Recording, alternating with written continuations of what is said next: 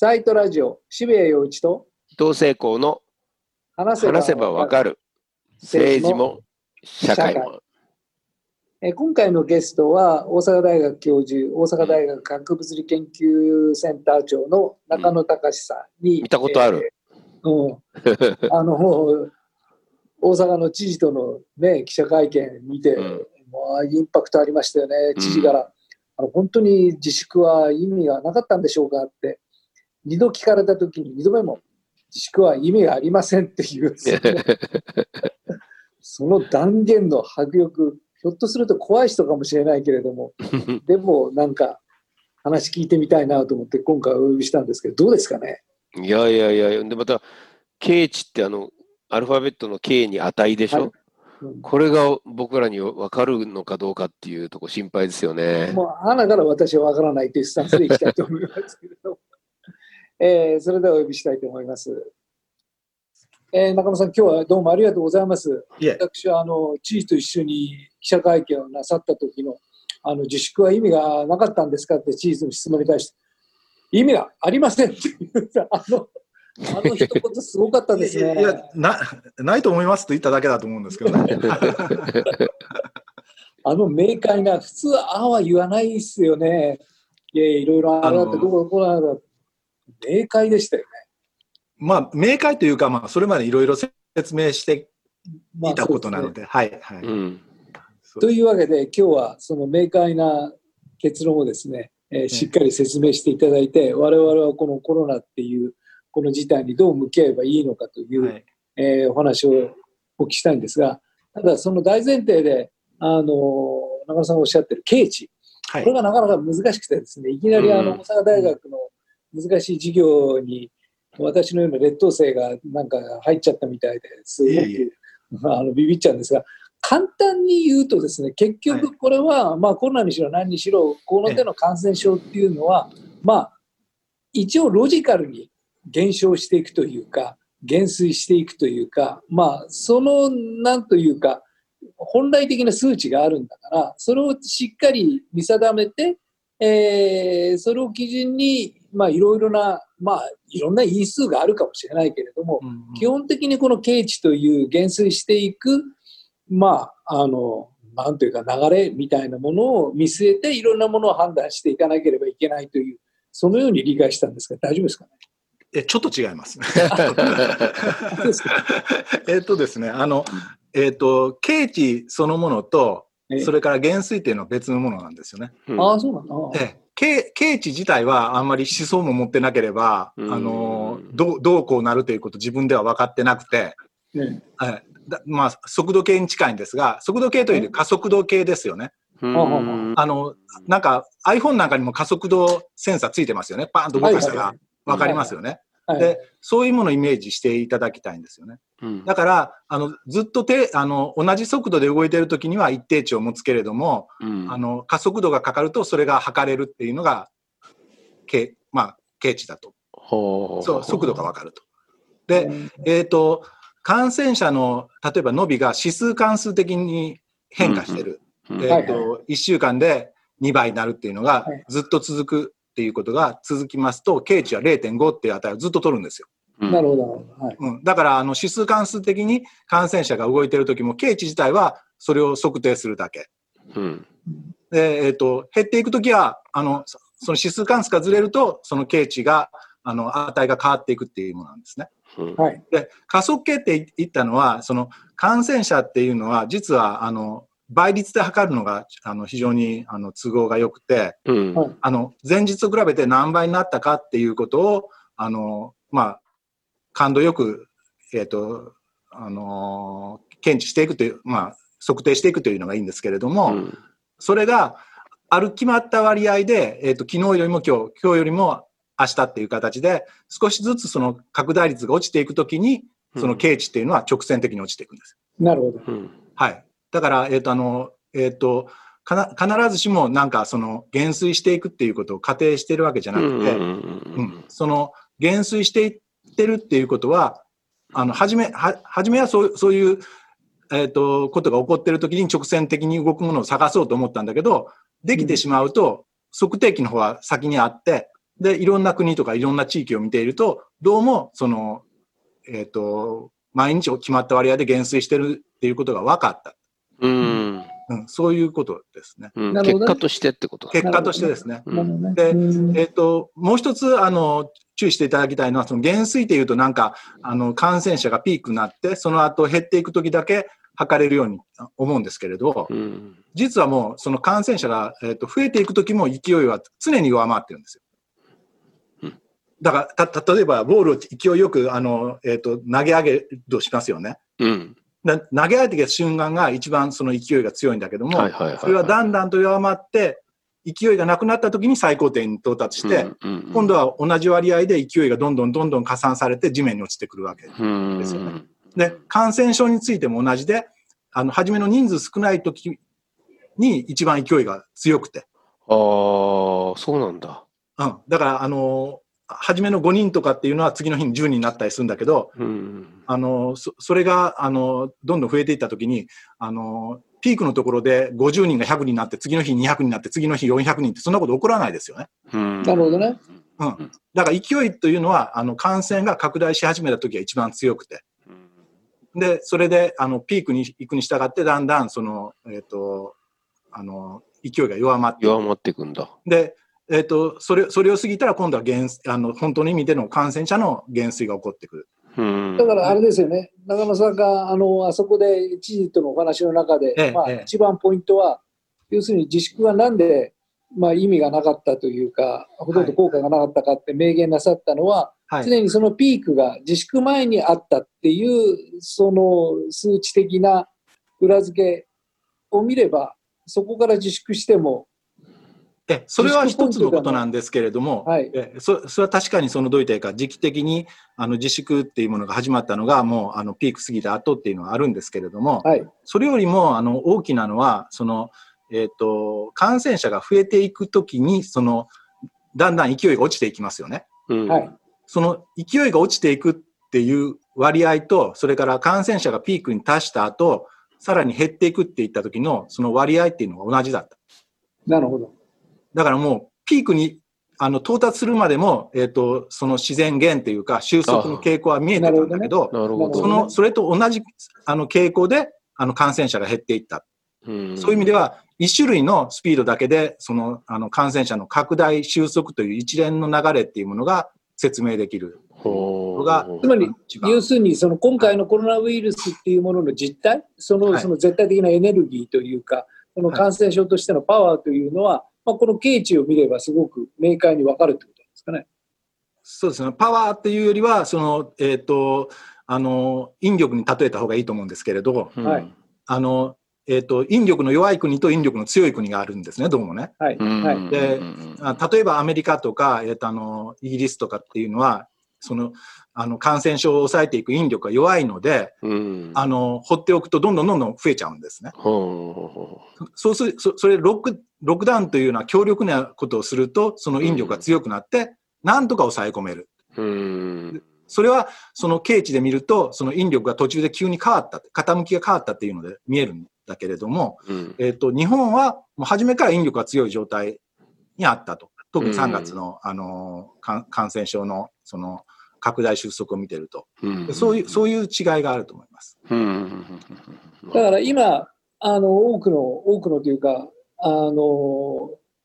意識的にこのコロナウイルスをその正確なデータで見ていこうという動きをなさっている専門家の皆さんや、あるいは学者の皆さんが、はい。まあ、日本におけるコロナウイルスっていうのは、その世界のコロナウイルスとはまた違うんだと、えーいろいろな意味で違うんだっていうところを、まず認識しなければいけないということで、いろいろな角度からいろいろ検証なさっているんですけれども、そうですね。はい。うん中野さんの場合はまさにその経値、えーというところから、やはり全然世界と違うじゃないかと、日本におけるコロナっていうのは。そうですね。えーなんか、あの、国によって全然傾向が違うし、それから、えっ、と、あの、えー効果のある対策とかっていうのも、国とか地域によって全然違うなっていうのを感じうてます。んだからまさにその引力が違うからこそ、そうです。その引力に合わせた対処の仕方があるだろうと。で、それをちゃんと冷静に見ないと、うんその世界が自粛してるから、世界がロックダウンしてるから、世界が経済封鎖してるからっていう対処方法をやっちゃうと、まあ、誤ってしまうというところに、まあ、注意を喚起なさってるわけですよね。そうですね。あの、まあ、1回目仕方ないと思うんですわからないし。そうですね。えっ、と、人の命かかっていることですので、過剰なぐらいがちょうどいいかと思うんですけれど、うん、えっ、と、まあ、2回目以降っていうのは、あの、まあ、えっ、と、いろいろなこと分かってるので、それに基づいた対策とか、うん、あの、いろんな用心とかがいいかなというふうに思います。で、まあ、あの特にですね、やっぱり、あの、武漢発の第1波、うんあの僕あの、欧米発の第2波と呼んでるんですけど、第1波をうまく抑え込んだ。これはもう刑事の動きでよくわかるんですよね。もうあの諸外国と比べても非常に速い収束スピードを示していて、台湾なんかより速いんですよ。そうなんですか。で、3月の収束スピードは。で、それややっぱりあの、えっ、ー、と、クラスター対策班の押谷先生とか、あの、その、8割は発症しない人がいるとか、うん、あのどうもあのスーパースプレッダーになる、その非常に危ない人がいて、そういう、そういう人の濃厚接触者をちゃんと追っていって、うん、あの、二次感染、三次感染を抑えていけば、あの、効果的にその収束に持ち込めるとか、うん、そういうことを、あの、いろいろと、あの、発見されて、それが非常にうまくいってる。で、第2波の時はやはりその欧米からのあの感染源の流入が非常に多くて、あのクラスター対策があの十分打てなかった。あの追いかけていかないといけないですかね、保健所の方が。でそれが、それがやっぱりあれだけの規模の感染増、感染者の増を生んだんじゃないかなっていうふうに思います。だ今度今度は、えーと、今、国を止めてるっていうか、あの鎖国している状態ですので、そんなに急にあの増えるとは思えないですか？今日なんか107に出たそうですけど、あの、えあの、きちんとしたクラスター対策をやっていけば、そ、そそんな大したことにはならないんじゃないかっていうふうには。で検査数はそんなに、えっと、こう検査数がないからそう見えるとかっていうようなことがついつい考えちゃうけど、それは結構ちゃんと中野さん的にはある程度ある、えっと、経値を計測するにあたっての、ええまあ、きちんとあるっていう考え方。えっと、あるかないか分からずに、えっと、経値を計算したんですけど、うん、あまりにもどういったか均一の収束スピードでもう、えっと、まあ、陽性者ベースで言ったら、4月の初めから5月の終わりぐらいまで、あの、うん、きっちりその線に乗ってくるっていうところを見ると、あの、感染者の数が非常に多い時も少ない時も、この、えと、まあ、1週間で、あの、大体平均すれば、あの、そこそこちゃんと PCR。取れるんだ、値が。同じ値なんですね。そういうふうに。質の同じ。はい。うんだからまあ、まさにそういうその数値から見て、経値という、まあ、一つの基準見ていけば、今日は1日何人感染しました、今日は50人です、60人です、いや70人ですっていう、ああいう数字の出し方というのが、まあ、あまり意味がないというか、むしろいろんな誤差多いんですね。まず、その、えっ、ー、と、日々の感染者というのは曜日によってもばらつきが多いし、うん、それから、あの、地域ごとで見たらどうしてもクラスターの影響を受けますよね。あの、院内クラスターと福祉施設のクラスターでそ。そういうものはもうバーンって上がっちゃうんですよね。うん、で、えっ、ー、と、あまりそういうので一喜一憂してしまうと、あの、どういうか、あの、精神状態にも悪いし、それが、やっぱりあの、正しい、あの、把握はできないなっていう気がします。えっと、まあ、あの、中野さんは本来的には、その、核物理の先生で、理学博士で、感染症の専門家ではないわけですよね。はいはいはい、えー、で、その、感染症の専門家ではない中野さんから見て、いやいや、この日本におけるその、コロナ認識ってなんか違うぞと。えー、これ本当にこのままやってるとなんか誤作動しちゃうぞみたいなそういう危機感を持たれたのはどのぐらいのタイミングなんですか？危機感というよりはね、あのえっ、ー、と、ま、あの、ま、まず僕、越境してるつもりないんですよ。ああ、僕は数字の動きを見ただけなので、ね、えっと、物理学者結構乱暴なのでな、どんな分野でも言っちゃって、あのこれも物理、あれも物理って言っちゃうんですけど、あの、まあ、数字が動いてる。うん、で数字は動いてる様子を見ると、あの、どの国も似たような動きをしてるんですよね。うんいわばなんか、あの、放物線みたいに、ボールを投げて落ちてくる、うん、高いボールもあれば低いボールもあって、で、いろいろなボールあるけれども、どれもこれも、その、似たような、あの、曲線を描いて。る。もちろん、放物線と違って、あの、対数グラフというところで、あの、スムーズなカーブを描いてるんだけれど、どうも、あの、二次的に変わってるっていうのが、大体わかるわけですよ、うん、そ。そしたら、あの、なんか予測してみたくなるじゃないですか。で予測するときに、もちろん、あの、日本の線だけ他と違ってなんか直線的に動いてるんだけれども、うん。それも、あの、武漢発の第一波と、それから欧米発の第二波を分けてやると、二つのスムーズな、他の国とほとんどあの同じような曲線になるのでなるほど。で一旦そこまで分解してしまうと、あとは、うんあの、まあ、誰でもできるっていうか、大抵の人が多分似たようなことすると思います。うん。それはやはり、そのなんかこのコロナがこれだけ社会的な問題であるっていうところに、まあ、着目したときに、これは自分なりの分析の仕方ができるなという感じだったんです。いやー、一番最初はちょっとひああまりにも暇で、で 先生。やってみたと。そうあちょっとなんか会議も全部飛んじゃうし、ああ、ええ、もう出張もなくなるし、確かに。ええ、なんか週に2回ぐらい東京行ってた時期もあるんですよ、つい前までね。もうそういうのも全部ななくなったので、あのーまあ、潤沢なる時間をこう、うんな何かに使わないといけないんですけど、その頃数字で出てくるの、その感染者の数しかないので、うん、まさに。はいはい。ちょっと見てで、でその数字をまあ見て、はい。で、中野さんなりの経値という一つの指標を発見して、ええで、その日本における、まあ、引力の強さを発見したわけじゃないですか。発見というか、まあ、発見というか、まあ、なんか自然と出てきたわけじゃないですか。はい。で、そうなると、あれと、世間はそういうこと誰も言ってないなと。えーもう大変だ大変だと。これはもうとにかく自粛するんだと。経済封鎖だ。あれなんだ。というような社会的な大きな流れができている中で、はい。その中野さんの見ている数値というのはちょっとそれと違っているわけですよね。ええその、その時にどう思われました？いや、あのね、えっと、実はその、あの、大阪大学というのは垣根のひすごく低いところで、うんはい。えっと、あの、実は僕、あの、医学系研究科の兼任教授でもあるんですよ。あそうなんですねええそうなんだ。ええ医学博士持ってないですけど、あそうなんですか。うん 知らない間になっちゃってたんですけど、えっと、あの、そう、そういうのがあって、あの。全医学系研究課長の金田先生ですね、うちの統括理事ですけど、うん。とか、あの、生命機能の吉村吉森先生とか、そういうところに、あの、どうも収束しそうだっていうノートを送ったんですよ。うん。はい。あの、ランチタイムミーティングとか開いてたんですけど、それが、あの、コロナでキャンセルになったので、うん。お脅かしてやろうと思って、数字持ってってやろうと思って。ノート書いて送ったら、面白いから論文にしろって言われて、ええあー。とか思ったんですけど、へで、ー。そそれをやってると、えーっと、吉森先生がそれをブログに書かれて、うん。で、それをたまたま、あの、政府の専門家会議に、あの、参加されてた経済学部の大竹先生が読まれて、うん。おうん、あの、ちょっと役に立つのかもしれないから、もっとちゃんとした資料を作れとかいう、そういう指令が来まして、うん。ーあで、その資料を作ったっていう、そういうそうなんだ。経緯がありますね。で、例えば収束しそうだなというふうな、例えば中野さんが見たその世界と、やっぱりその医療系の専門家の皆さんの見ている世界とのズレっていうのはあったんですか？それとも、ああ、そうかもねって感じだった？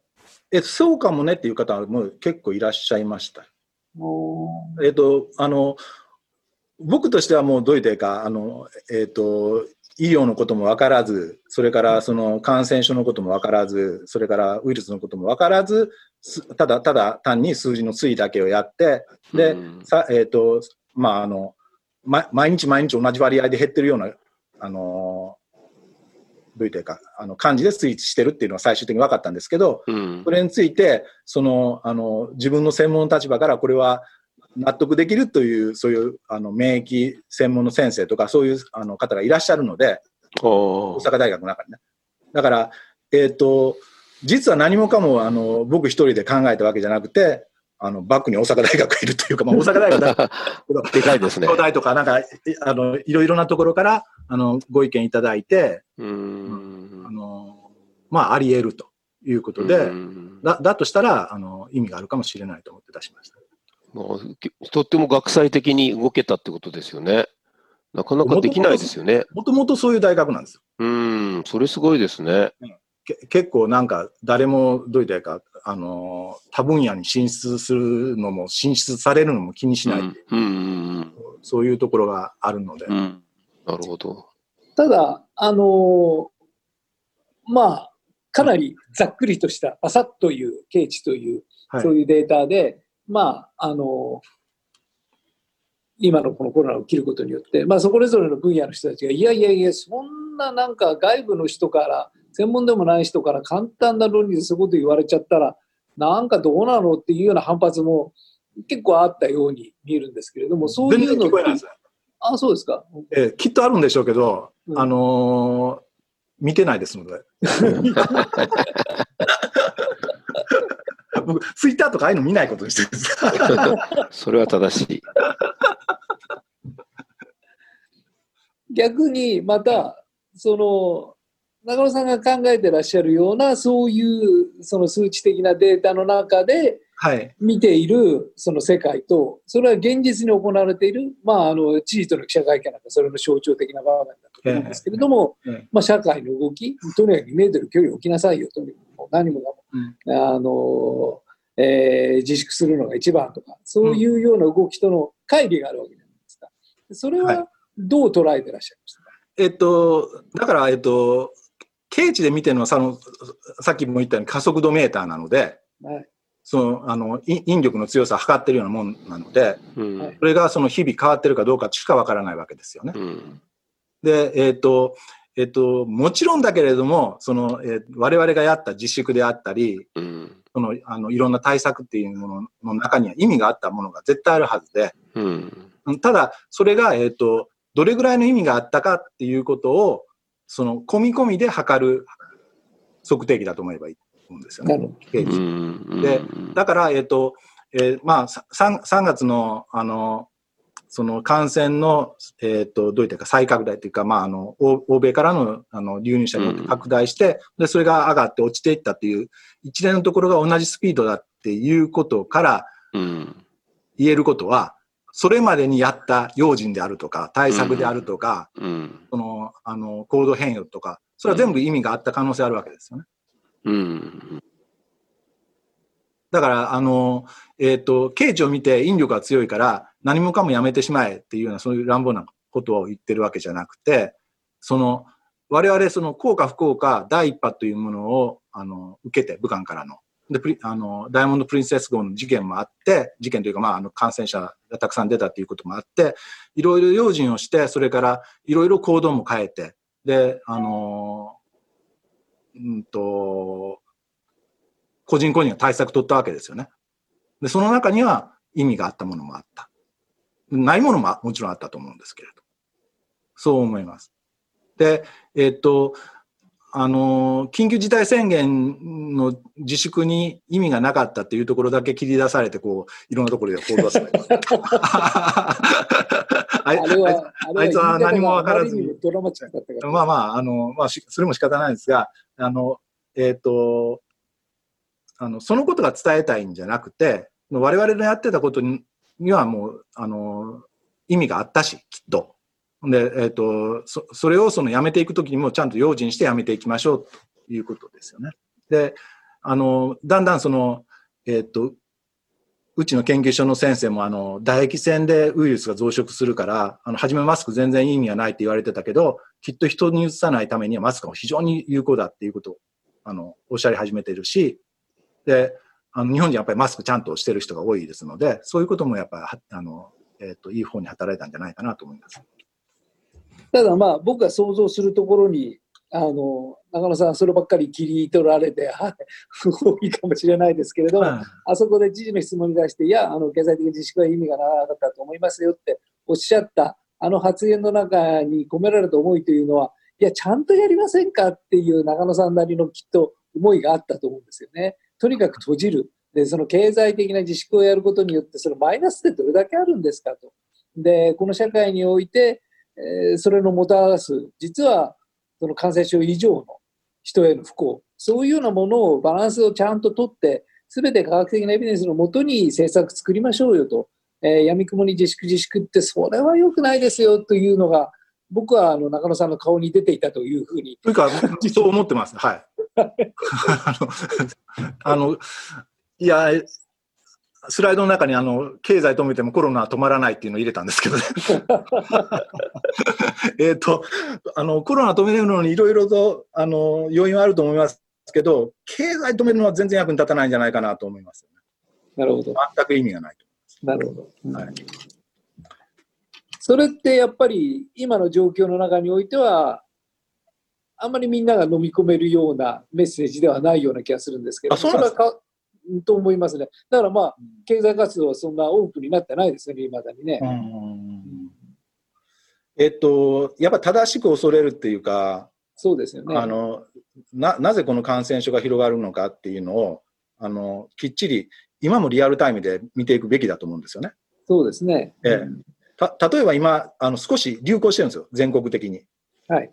あの、ここれはもう、あの、どう言ったらいいか、東京を見なくても、東京以外の府県の、あの、感染者の推移を見れば、はい、あの、全国で同期して同じフェーズで感染者増えてるので、はい、これは全国的な小流行なんですよね。なるほど。うん、な、なぜそれが、その、起こってるのかっていうことも、やっぱり、あの、見ないといけないし、そうですね。で、あまあ、多分あと2、3日したら収束スピードとか規模とかも分かってくるので、あの、それを見て、あの、正しく恐れる、正しく対策するっていうのが、あの、大事だと思うんですけど、あの、その場合でもやっぱり、その前のように4月のような自粛をすれば収まるかって言って、それは全然関係ないと思います。そんなことは、あの、しない方がいいし、してもあまり役に立たないというふうに思います。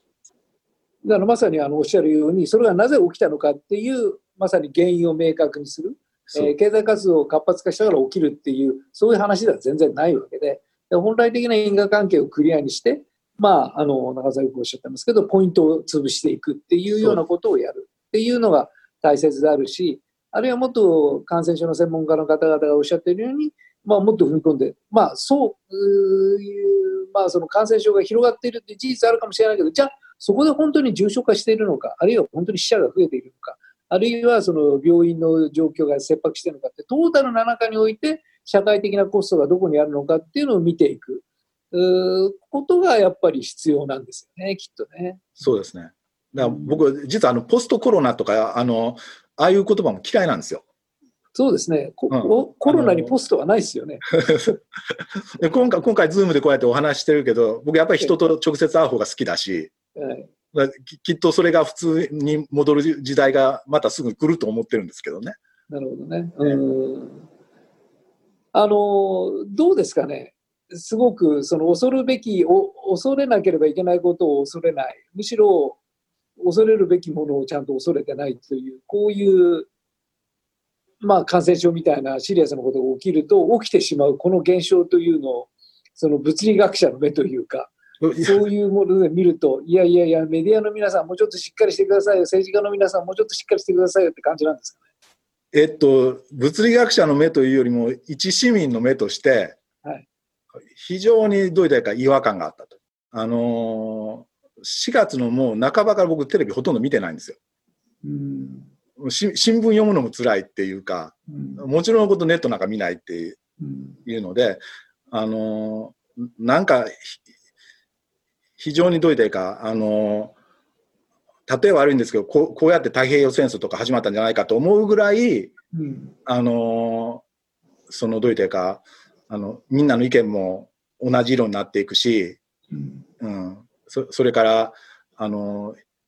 とにかくヒステリックな報道が多いし、うん。うん。あのまあ、違和感違和感っていうしかないですよね。あの、気持ち悪かったですよね。あのまあ精神分析の斉藤さんにお話を伺ったときに、えー、どこかその悲観論を言う方が真面目であるというか、悲観的なシナリオを言う方が誠実であるというか、で、悲劇的なシナリオを言って、それじゃ大変だからみんな、もうとにかくやっちゃダメだよって言っている方が、なんかリベラルな感じがしてしまうという、うん、そういう風潮が、まあ、ちょっとありますよね。だから、むしろそれも怖いという感じですね。だから、まあ、あの、物理学者としては何もしてないんですけどね。はい。あの、えっ、ー、と、ケイチだってそんな物理の最先端の理論を使うとかそんなんじゃなくて、あの、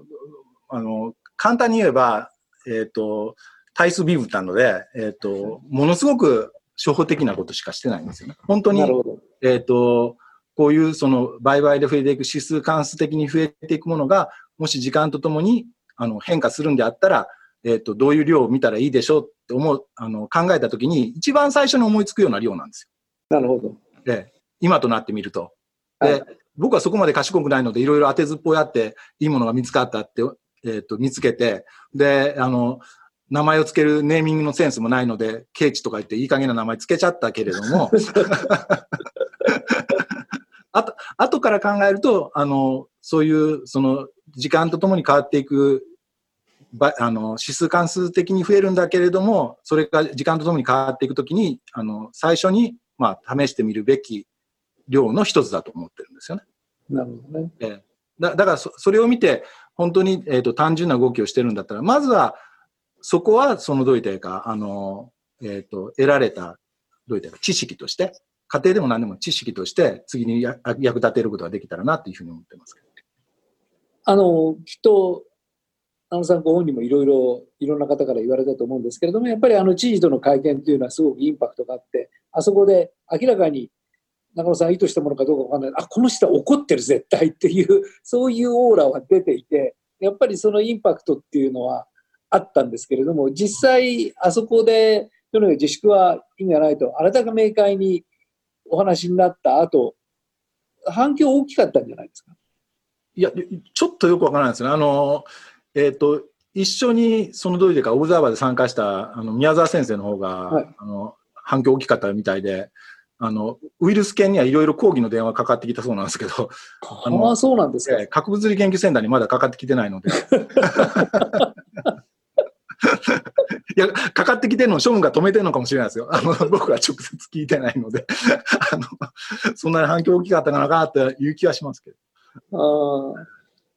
でも、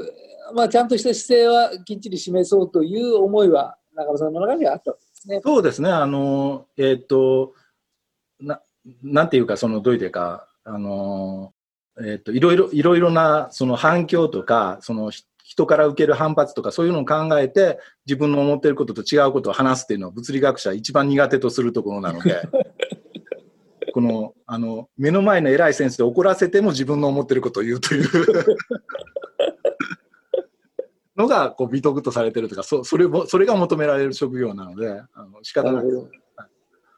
あそこは物理学者としてのすごくノーマルなあ、生体反応全。くノーマルですね。